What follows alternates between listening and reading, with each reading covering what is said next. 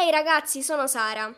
Lo sapete che oltre al blocco dello scrittore esiste anche il blocco del lettore? Eh sì, proprio così. E se siete appassionati di libri, vi auguro con tutto il cuore di non beccarlo mai. E se dovesse capitare, vi auguro che almeno passi in fretta. A me è capitato una volta, terribile. Vi spiego. Il blocco del lettore non è altro che una fase di stasi in cui vorresti leggere, ma allo stesso tempo non vuoi farlo. In pratica ti senti in colpa costantemente perché provi noia solo al pensiero di prendere in mano un libro. Ovviamente per fortuna mi è capitato solo per un breve periodo, ma vi giuro che è stata tosta uscirne.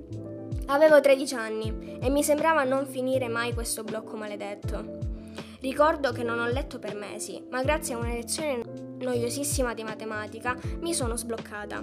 Come? A scuola nelle ore pomeridiane a volte era permesso prendere un libro in biblioteca e leggerlo in classe. Fu così che, distrutto da quella lezione, presi in mano Cuori di carta di Elisa Puricelli Guerra, un libro che si potrebbe definire un romanzo epistolare, con un pizzico di fantascienza dentro. Non mi era mai capitato di leggere un libro del genere fantasy made in Italy.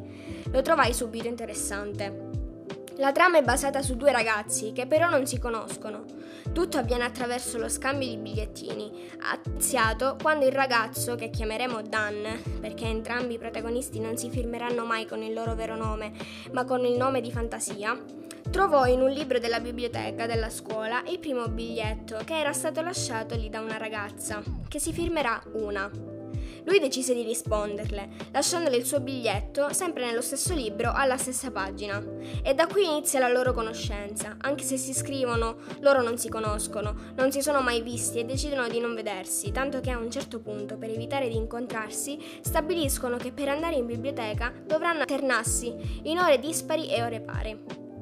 Questo perché le loro lettere diventeranno molto importanti per entrambi e la paura che dopo essersi conosciuti magari potevano non piacersi l'un l'altra era troppo grande.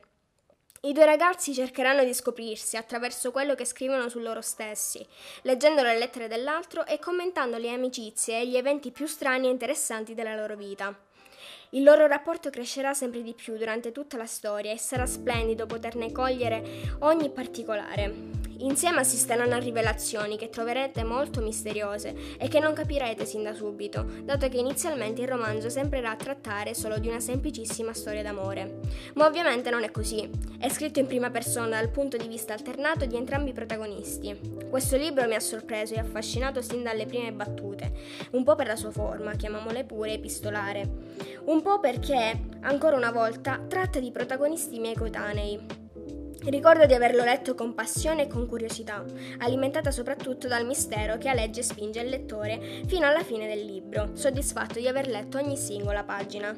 Nel libro, infatti, non assiste solo al crescere del rapporto de- tra i due protagonisti, ma anche a una vera e propria risoluzione di un mistero che coinvolge loro e tutti gli altri ragazzi che frequentano il loro stesso istituto.